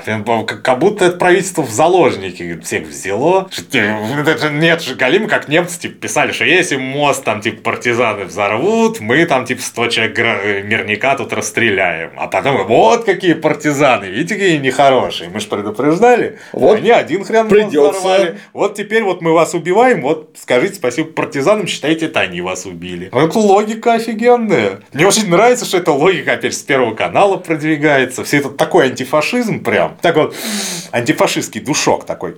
Ну так вот, э, значит, после этой цитаты в финале э, они говорят, э, Белинский еще тогда давным-давно сформулировал то, что еще будет долгие годы проблемы украинства. Вообще-то он про либералов говорит. Хохладский радикал. Он Хохладский радикал? Нет, но враги всякого успеха и бла-бла-бла, это же либералы. Вот. А, так вот, сформулировал то, что будет еще долго проблемой украинства. Агрессивная несдержанность, оскорбительный тон, неадекватное самомнение и наплевательское отношение к благодетелям. То есть, перечислил, бля, грехи авторов этого, блин, этого быстера про Шевченку. Да, ребятушки, да, агрессивная несдержанность, то есть вы, да, вы в своей, в своей клевете сдерживаться даже не хотите. Потому что это домогаться невесты, я то, только когда портрет захрюкал Шевченковский, вот только тогда я сказал, да, вот это они переплюнули. Просто, домогаться. Я еще помню, это как про Чернышевского один деятель там. Еще он, говорит, предлагал, говорит, своим друзьям оприходовать свою жену. У меня тоже тогда челюсть так отпал, но это, извините, в ютубчике было. Это, это не на первом канале нескольким миллионам зрителей одновременно показали. А ведь некоторые к несчастью, верят Первому каналу, то есть они вот это вот теперь прониклись к Шевченко какими чувствами. Я думаю, что чтобы компенсировать вред, нанесенный этими первоканальцами, ни хреново было бы рассказать то, что Лебедев Кумач, товарищ, написал про Шевченку. Как ты, товарищ Жуков, на это Да я только за. Тем более, что это все закончили. А, да? вот смотри, мне еще очень понравился пропагандистский прием. А, давай, давай. Ты это дело не прочитал, а очень зря. А, ну давай. Да, Первый тираж Кобзаря, это ты прочитал, ага. там приписка была. Первый тираж Кобзаря его, его поэтических произведений был выпущен издательством Фишера в 1840 году на деньги друга Николая Гоголя Петра Мартаса, известного скульптора, автора памятника Минину и Пожарскому на Красной площади, но мы уже поняли про это все. Но и этому своему благодетелю, который первым обнаружил в бывшем крепостном еще и поэтический дар, Шевченко сумел наплевать в душу. Скажите, в этом фильме вы хоть попытались хотя бы соврать, как он ему наплевал в душу? Нет. Потому что у Мартаса Просто воспоминаниях про то, что ему в душу наплевали, ничего нет. Там есть, что я типа учил дурака уму разума, а он меня не слушал, вот теперь и страдает, блин, вот в таком духе. Но про то, что он мне поднасрал, что он мне как-то в душу наплевал, там такого нет. Я говорю, вы просто бы... Соврамши! Вы просто... Поздравляю. Просто бы вот эту, эту фразу наплевал в душу, собственно. А как? Потому что наплев... Как он вообще мог ему наплевать? Наплевать в душу есть огромное количество разных способов, которые человечество открыло к настоящему времени. Как он Петру Мартасу наплевал в душу? Потому что, ну, такое впечатление, смотри, невеста домогался, Мартасу да его невесты, в, в душу наплевал. Странно, что он э, не насрал у Брюлова в прихожей. Да. Нам Потому может, что он не Может быть, на вторая часть еще будет, там будет этот бюст Брюлова, что-нибудь говорить, да, какую-нибудь хрень. Шевченко уже будет. А куда вы дальше будете развиваться, господа пропагандисты? Я даже не знаю. В следующий раз вы просто к свинье прифотошопите Шевченко, или следующий будет вы какую-нибудь эту порнуху включите и туда прифотошопите Слушай, ну там же в кино же уже было э, довольно говорящее всякое разное на видеоряде, Потому что как только начинают говорить вот про эти наши братские республики, mm. там тут же вот прямо в заглавных, хорошо, не в заглавных кадрах, в заглавных вводных предложениях кадр, например, жующего козла так крупно. Или свинья. Как только начинают разговаривать про Украину, тут же показывают свинью забора, да которые молодцы. там похрюкивают. То есть, вот ты слушаешь там Украина, траля-ля, и у тебя там 30 секунд свиньи. Mm. Ну, хорошо. То есть видно, как, какое вы отношение испытываете к этому самому народу, который, по-вашему, является русским. И который вы сейчас типа от фашистов освобождаете. Русский народ у вас тоже, значит, свинья. Потому что если украинский и русский народ то одно и то же в основном, так а русский народ тоже в основном да, свинья. Вот и все, да, очень логично. Да. Я, кстати, тон, опять же. Да, не, не, тотально не интересно. Кстати, я, если что, и к козлам, животным, и к свиньям свиньям, животным прекрасные, испытываю прекрасные зверушки. исключительно благостные чувства, потому что они, как животные, прекрасно на своем месте. Двуногие. А вот, а вот двуногие козлы вот и свиньи, которые тоже, снимают да. такое и да. пишут они вот гораздо хуже любой свиньи вообще, в принципе. Mm-hmm. Кстати, если что, вот до лебедя Кумача если посмотреть все серии этого прекрасного кино под карандаш, а я посмотрел все, кроме серии как Юг. Ты, как ты это выдержал? Я про Шевченко-то, блин, еле-еле. Вот честно, прям, товарищи, я, я не прикалываюсь. Мне физи, я физически это не могу смотреть. Меня, меня прям реально замутило от этого дела. Если, я не знаю, если бы у меня не было возможности остановить, вскочить и там... Побегать. Побегать, да, вопя по комнате взад вперед. Я не знаю, это может, наверное, вред для здоровья произойти серьезный. Так вот, эм, если посмотреть их вот в комплексе все вместе, эти кины, то, понимаете, это могли бы снять при Муссолини. Легко.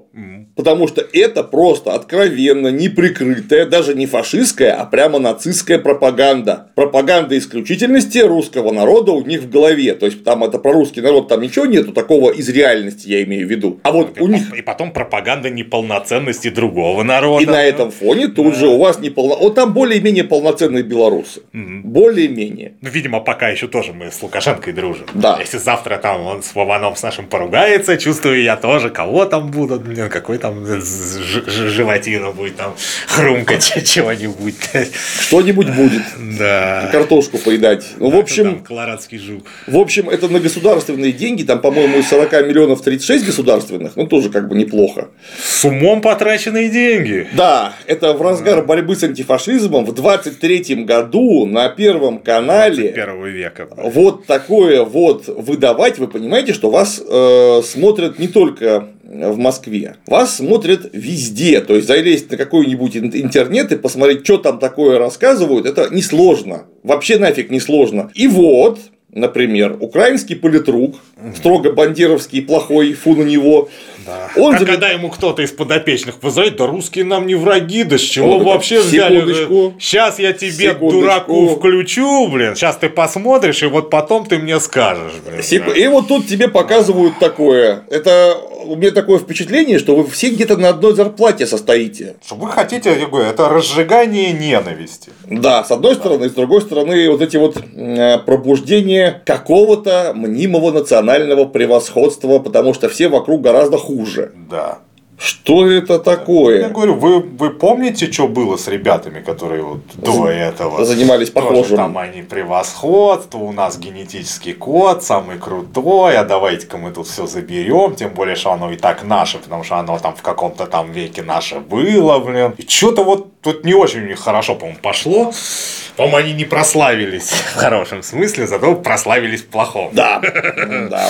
А тут, опять же, довольно паршивая ситуация складывается э, в том, что э, как когда-то вот вся эта интеллигенция наподобие Белинского была в заложниках у царского правительства, так у нас сейчас вся страна в заложниках, потому что они-то кукарекают, и вы представляете, им за это вообще ничего не будет в ближайшее время. А нам очень может быть, что будет. А не от нашего имени это кукареку. Да, да, да, да, да, да, да. Это там вот показывают и не говорят, что на первом. А, вот я говорю, вражеский политрук, он будет вот, вот это показывать, он не будет говорить, что у Первого канала Кукуня поехал, он будет говорить, у русских Кукуня поехал. А эти подопечные его, они не настолько прошаренные блин, в этой философии и прочих высоких материях, чтобы отделить Первый канал от русских. Так что вы нанесли огромный вред. Тем более, что там весь фильм, весь фильм непрерывно. Кстати, вот в этой вот части про Шевченко, ну, в смысле, около Шевченки, части прямо все время говорят, что какая разница, там вообще не важно, кто там живет у нас, это русские все. Потому и, что, и, тут, и тут же вот это. Да, да, да, да, да. То есть вы сами указываете, на кого нужно думать плохо. На русских, не на первый канал. Потому что какая разница? Вот тут все, все же русские. Евреи, башкиры, татары, кто там еще у нас тут проживает, чукчи, э, ханты, манси и прочие разные вепсы, это все русские. Ну, потому что у них такая культура, что, считаю, ее и не было, как только русские рядом появились, они сразу все стали русскими тут же. Это же очевидно. Ну, короче говоря, вы несете нацистскую ахинею, под, да. подпрягая под эту ахинею всех нас разом. Так вот, я ответственно заявляю, что мы к этому отношения никакого не имеем и испытываем по поводу высказанного и показанного чудовищный гнев, в том числе по Ненависть поводу... и презрение. Да, по поводу лжи да. о Шевченке. А что там Лебедев Кумач по этому да. поводу говорил? Вот, чтобы компенсировать, да, вред, нанесенный Первым каналом, ну, тем, тем, по крайней мере, нашим зрителям, расскажу. Ну, рассказ о Шевченке здорового человека, повествование. Это, товарищи дорогие, на 125 лет со дня рождения товарища Шевченки в 1939 году товарищ Лебедев Кумач написал стих, и не просто стих, а это речь в стихах, это доклад его о Шевченке на э, специальном пленуме правления Союза писателей, посвященном вот Тарасу Григорьевичу. Вот Лебедев Кумач он рассказал, как нормальный человек должен относиться к Шевченке. Он опять же показал, как можно, грубо говоря, за 10 10 минут в общих чертах накидать и о жизни, и о значении. Я, может быть, у себя еще сделаю, как я люблю, часа на три с половиной, блин, биографию Шевченки, потому что это, товарищи, блин, эпично, местами не меньше, чем вот падение Трои. Ну, просто а, урок, как надо жить. А товарищ Лебедев Кумач красиво, значит, в стихотворной форме изложил, что под завязку, да? Да. Все обсудили, значит, да. все, слушайте, товарищи, замечательное произведение. Выходит такой Лебедев Кумач на трибуну перед правлением Союза писателей и говорит, товарищи, позвольте предостеречь заранее нашу писательскую раду, в повестке дня моя скромная речь носит громкое название доклада – но я не докладчик Шевченковед, и мне не под силу тягаться с теми, есть 15 минут у нас? Есть, конечно. А, и мне не под силу тягаться с теми, кто, может быть, годы, десятки лет любовно отдал шевченковской теме. Повестки пленума много стоит академических крупных докладов, а мне принимать ученый вид и непривычно, да и не надо. Я слово взял не с тем, чтобы учить. Я сам ученик, и хочу вместе с вами Тараса Григорьевича почтить от сердца идущими словами. Не умирают такие, как он, бессмертно народной души природа. Ему, как живому, низкий поклон от моего я принес народа. Поклон и спасибо за голос вещи из ночи звавший в радостный день, за мудрость, за силу любви человечей, за звонкую песню, за веру в людей – Советские люди быть не привыкли, да, в отличие от работников Первого канала. Советские люди быть не привыкли Иванами, не помнящими родства. Не вдруг и не божьей волей возникли Киев, Тбилиси, Минск и Москва. Не на пустом появились вместе культура наша и наша страна, и мы, как знамя правды и чести, великие в сердце несем имена. Не зря мы справляем любой юбилей, не попусту мы отмечаем числа – для нас юбилеи великих людей полны живого огромного смысла. Я слова старинного не побоюсь, не все в старине только хлам и ветошь. Светочей ценит Советский Союз. И наш Шевченко – это наш Светоч. Народ сразу понял певца своего, но многим мешало Тарасово пламя. Одни сапогами топтали его, да, как жандармы Николашки. Да. Другие старались тушить словами, как вот с Первого канала граждане. Немало седых буржуазных бородок в академическом Никла рвении, твердя, что Шевченко, мол, самородок, но нет у него ни культуры, ни гения. Блин, надо сказать, а сейчас-то они про самородок выкинули, а что просто нет ни культуры, ни гения, и вообще он свинья с усами. Он, мол, творец немудрящих песен, которые любит серая масса. Так буржуазная книжная плесень пыталась принизить образ Тараса. Другие этот великий образ пытались представить плакучей ивой.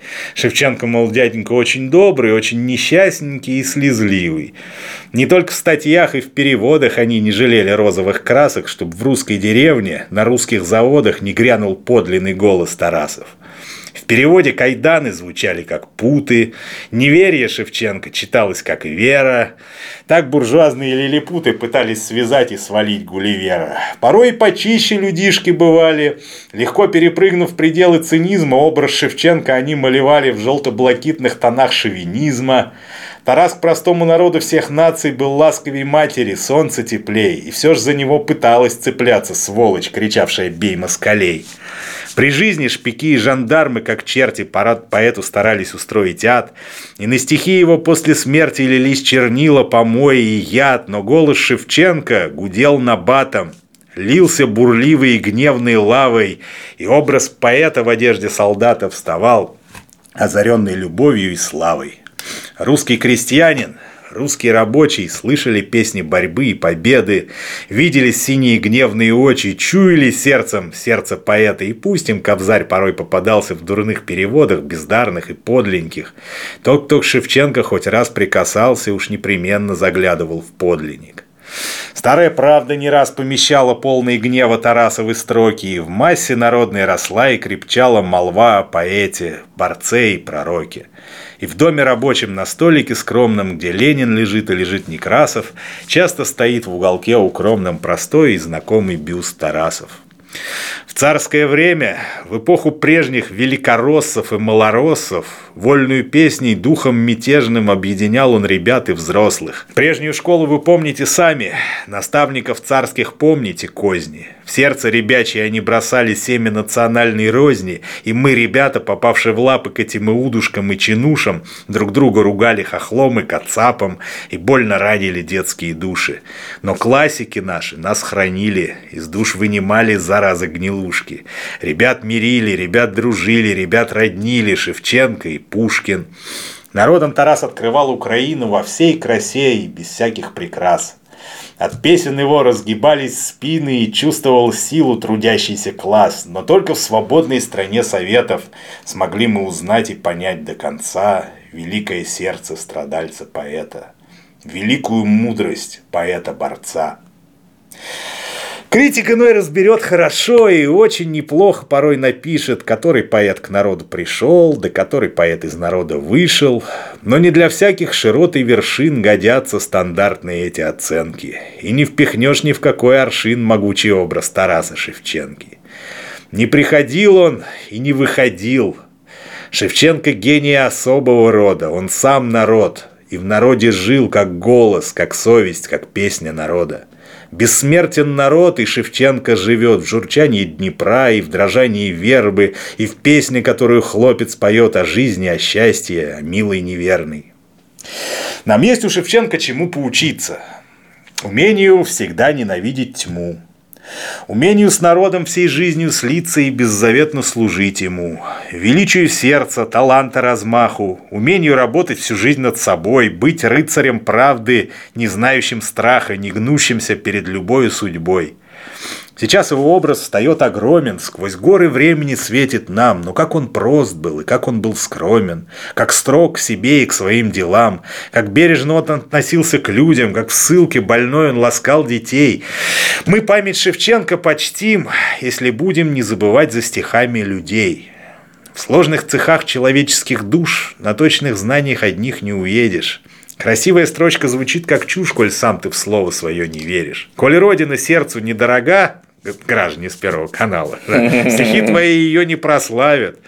Коль сам не готов родить врага, кого твои книги в бой отправят. Перекликается с нашим веком Тараса Шевченко «Великий Завет». Писатель – лишь тот, кто стал человеком. И тот, кто не любит людей, не поэт. Нет человечней нашей культуры, где труженик каждой страной любим. И слава нашей литературы в том, что мы эту культуру растим. Подлость душевная, черствость и скупость могут порой уживаться сознанием. Есть люди, развившие свою грубость самым высшим образованием. Порой говорят, гражданин Имерек ужасно культурный, но страшный хам. Он эрудит, но дряной человек. Такой вот культуры не нужно нам. Любя здоровое в людях в искусстве, нам завещал ненавидеть Тарас кривые души, гнилые чувства, бессмысленность красок, напыщенность фраз. И сам он писал так просто и ясно не потому, что не мог сложней. Дороже всего ему была масса, и он хотел разговаривать с ней. Но если вглядеться в стихи Шевченко, за этой видимой простотой какая сложность, какие оттенки, какой виден мастер и труд какой – Недаром даже в советские годы, когда пришло уважение к стихам, немного еще есть у нас переводов шевченковский стих, передавших нам. Мы, не в пример буржуазным педантам, не назовем некультурным того, кто знал Шекспира, Гёте, Рембранта и душу народа знал своего. Нам есть у Шевченко чему поучиться. Кто понял культуру его стиха, этим немногие могут гордиться, нечего тут таить греха. Секрет стихов его многим неведом. Мы плохо знаем его мастерство, и нам, поэтам и шевченковедам, многое нужно раскрыть у него. Когда-то великий наш Ломоносов стихи заковал в размерах тугих. На стих силабически кончились. Спроса тоже кумач дает, да, такой. «Ну, это ну какой, какой доклад, это так. И пошло, пошло. Силабически свободный. И стих свободный на мне на время затих. Мне кажется, ритмика виршей древних в стихах Шевченко нашла приют. Он сделал ее смелее и напевнее, и рифмы его, как птицы, поют. Шевченко Моцарт, а не Сальери, не втиснешь его в рамки формулы чисел. Нам нужно душой его стих промерить, понять его ритмов природу и смысл. Вознагражден бывает старицей, кто в мир Шевченко любовно проник. Живой воды помогает напиться любому поэту чудесный родник. Дальше у меня всегда слезы на глазах, когда я читаю. Я это учил еще до того, как заваруха началась, волшебная, специальная. А, ну и тогда меня уже пробивало на слезу. Просто так, там дальше Катерина. Кто не читал Катерину Шевченки, товарищ, там упоминается. Это стих про традиционные ценности, про то, как у девочки случилась нежелательная беременность внезапная, ну, потому что дело живое, а вокруг-то традиционные ценности кругом, торжество. Поэтому девочку довели до того, что она в прорубь кинулась. Вот. А ребеночек-то потом э, милостыню собирал у Лавры-то где-то. Блин. Я просто думаю, что там еще? Там еще, значит, этот Бажан, Тычина, Рыльский и Сосюр – это крупнейшие деятели украинской культуры, которые, невзирая на то, что они упертые были коммунисты и сталинисты, блин, их, тем не менее, продолжили и после разоблачения культа личности блин, изучать, и после 91 -го года, и даже сейчас. Потому что не изучать их невозможно, то украинскую культуру фактически они украинскому народу и принесли. Они все это систематизировали, находили, блин, они словари написали, ну, короче, вот. На наверное, так остальных вы все знаете. Так вот, самый грустный, да, куплет этой песенки. Мы, люди, рожденные сталинским веком, кому не взявшие новый разбег, склоняемся ныне пред человеком во тьме, предсказавшим наш светлый век. Тарас Григорьевич, Посмотри, как пышно цветет твоя Украина. Ты видишь, с орденом на груди идет по полям твоя Катерина, и сын у нее замечательный сын, веселый, умный, красивый, здоровый. Он трактор ведет средь колхозных равнин, и песню с милой поет чернобровый. За счастье твоей Украины родной, за жизнь, о которой мечтал ты, Шевченко, Микола Щерс погиб как герой, и жизнь положил богатырь Боженко, но выросли новые богатыри, по силе не хуже твоих героев. Тарас Григорьевич, посмотри, как они побеждают, творят и строят. Смотри, как пышно цветет культура, как знамя несут украинский стих Бажан, Тычина, Рыльский, Сосюра и славная армия молодых.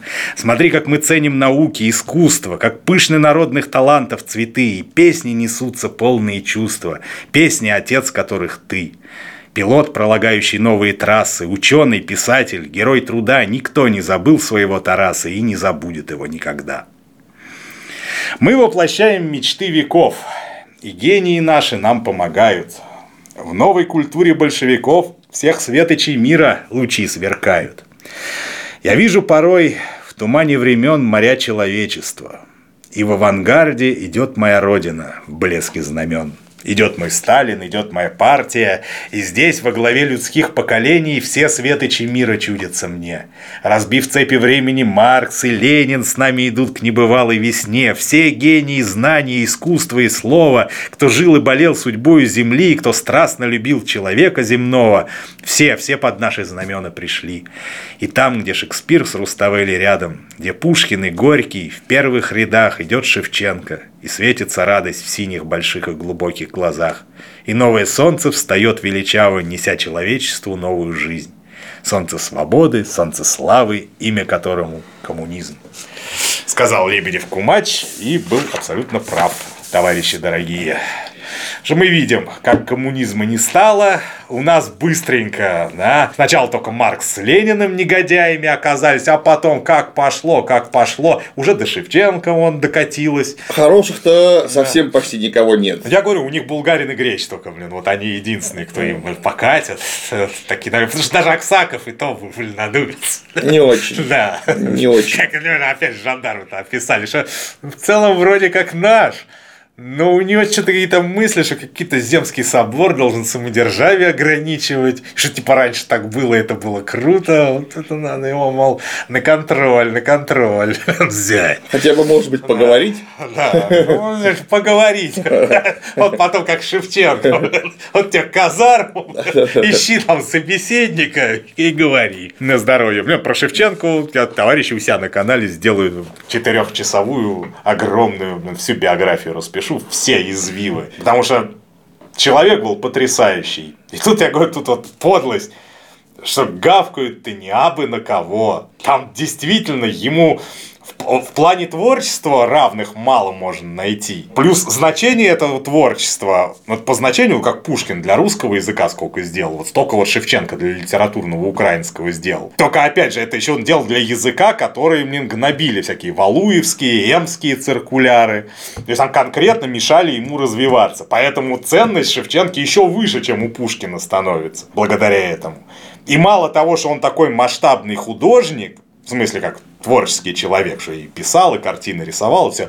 Он еще и человек, каких мало. Ну, это говорю, это это надо в биографии читать, товарищи дорогие. Ну и так уже долго, наверное, да? Да, ну вот зато Мальдена Лавали что-то я ничего не нашел. По-моему, это первое его, или ее, кстати, Мальдена, это может быть она запросто. Ага, ага. А вот Сергей Ильин Козловский, второй сценарист, а может первый. Ага. И он, он? он богато представлен, я смотрю, в информационном поле, начиная аж с 2014 года. Вот прошлое его нетленка 2021 года, тоже документальный, называется «Краткое пособие по тому, как устроен мир» в четырех сериях. Я могу себе представить, блин, как с твоей точки зрения устроен мир. Гражданин, блин, сценарист. Мне это страшно, я не хочу смотреть. Это мрак и ужас, я лучше... Оно, конечно, про русофобию, ну, про тысячелетнюю борьбу коллективного Запада и России. Тысячелетнюю. Да прям, то есть, прям как как на этой территории хоть чего-то появилось. Тут же стали коллективный Запад, коллективный Запад сразу опять же в коллектив тут сплотился. Сразу опаньки, сразу забыли, что друг дружку резали. Да, и сразу все, задача вон там, вон этих загнобить. Лента снята по мотивам книги известного публициста и общественного деятеля, почетного основателя швейцарского клуба прессы Гиметана, Россия, Запад, тысячелетняя война. Я помню, вот да, я же разбирал. Да, да, да. Я помню, Захарушка Прилепин что-то там делал смешное, присмешное по этому метану. Вот. А, Еще они хотели снять строго ученый сериал про Византию. Строго ученый, как, как вот, вот Да. ученый, типа как вот про Шевченко. Да, да, да, да, да. Разговор сделали. Они хотели про Византию снять, но почему-то на Византию им денег не дали. А дали вот на век СССР. Ну, Блин, там, видать, много хрюкающих портретов должно было разнообразных быть.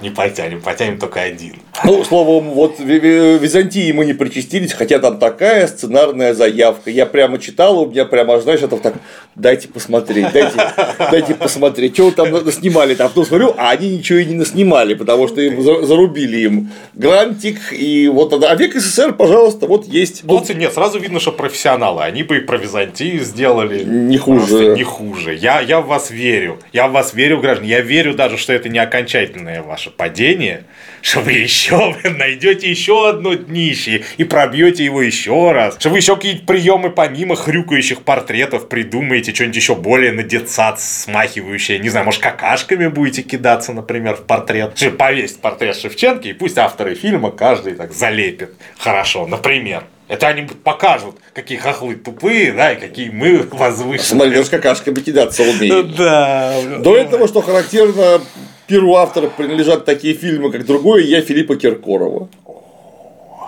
А, Мир Стаса Намина. А, ну он, я смотрю, по музыкантам, да? Да, да, да. Ну, то есть в художественной теме разбирается. Видимо, и в расширителях сознания тоже А заодно. было до, до кого там Намин, может, домогался до чьей-нибудь невесты? Я, честно говоря, не смотрел. Я вообще узнал о существовании этого человека, когда этот век СССР у меня появился перед глазами. Я не знал. Так это ты был счастлив и спокоен, да? Да. У меня было все в порядке со здоровьем и психикой. Да, а потом вот. Натурально, когда э, вот даже на примере только вот маленького кусочка про Шевченко, Да. это такое впечатление, что на тебя порчу наводит. Это не шутка. Полное впечатление это того, что ты товарищи. сидишь, и тебе плохо прям. Это, если это еще вот с видеорядом совместить, что видеоряд мы даже что особо не обсуждали. Нет, мы только там- два момента, что памятники Белинского и портрет Шевченко. Там а, голос, а, э, этот, Ди- который все и читает. диктора, Да. музыка, которая Видеоряд. положена сверху.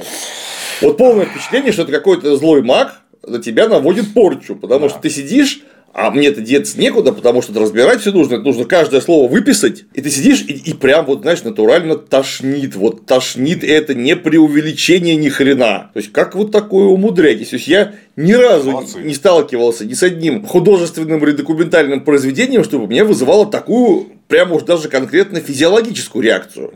Вот бывало неприятно морально, а вот тут прямо уже физически Ну, вот плохо. мы эту революцию запозня- западня для России, да, разбирали. Да. Ну, ну, как бы, ну, врут. Ну, Врут, Прикольно, да, врут. прикольно, потому что так залихватски Да, да, врут да, там да, да. временами, что ух, блин. А, а как бы тут, ну, это, говорю, это новое прям. Новое Новая слово. веха. Выдающееся Ты западня для России, ты еще кто смотрибельный более-менее. Не, ну там, во-первых, если там музыка присутствует, то она отторжения какого-то такого жуткого не вызывает в силу того, что она сочетается с видеорядом.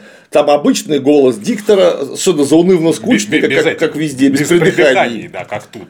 Потому что от этих придыханий еще отдельно, блин, тошнит. Вот. А тут такой прямо мощный коктейль от чудовищного вранья, вырванных из контекста цитат, передергиваний. И это все положено на видеоряд натурально, как будто человек очень сильно долгое время долбил ЛСД.